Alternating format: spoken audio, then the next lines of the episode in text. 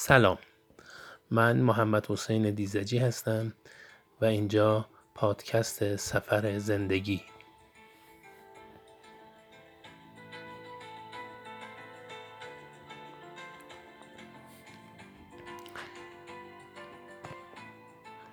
این بار بنا دارم از یکی از کتاب‌های خودم که مرتبط با قهرمانان المپیک و پارا المپیک هست یه نکته‌ای رو براتون مطرح کنم در مورد زندگی یکی از قهرمانان هست.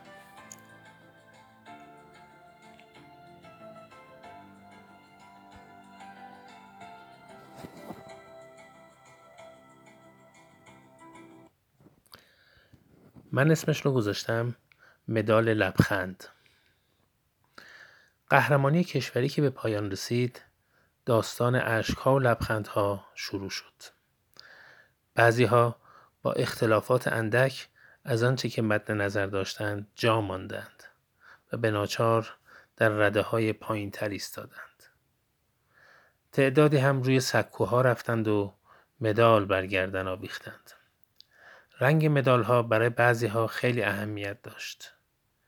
در این میان کسی هم بود که لبخند رقیب رو بر هر چیز دیگری ترجیح میداد. بنابراین از سکو که پایین اومد، خودش رو به یکی از قهرمانان جانباز و معلول رساند.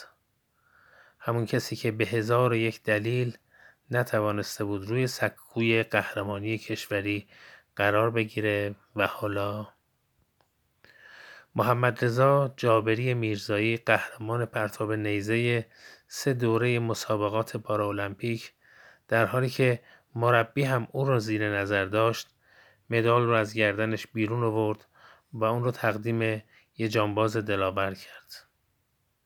حالا دیگه اون جانباز دست خالی به خونش نمی رفت. بچه ها دلشون خوش بود که حالا بابای ما هم مدال داره. دل بچه هست دیگه. دل کودک تنها به همین خوشه که بابای منم مدال ورزشی داره. اون روز هر دو تا خانواده خوشحال بودن. این اولین و آخرین باری نبود که این قهرمان پرتاب نیزه جهان مدالش رو اهدا می‌کرد.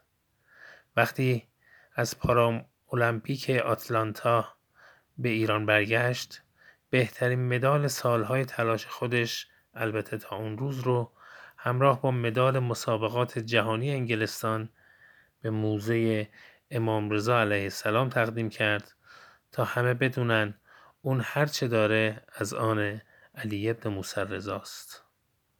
اون با خدای خودش وعده گذاشته بود اگه توفیق یارش بود و تونست پرچم ایران رو در سرزمین آمریکا به اهتزاز در بیاره، مدال پارا المپیک آتلانتا رو تقدیم همون کسی بکنه که با نظر لطفش اونو یاری رسونده. این بخشی از خاطراتش بود که در یک گپ و گفت بین من و این قهرمان رد و بدل شده بود. حرفهای بیشتری از این آدم رو هم دارم. اگه بنا داشتی باشید اونها رو بخونید، میتونید به مجموعه کتاب‌های آرمان‌های المپیک و پارا المپیک سر بزنید. تو یکی از این کتاب‌ها که زندگی این مرد رو نوشتم، بقیه اطلاعات زندگی او هم آماده است. شاد باشید و سرفراز و سربلند.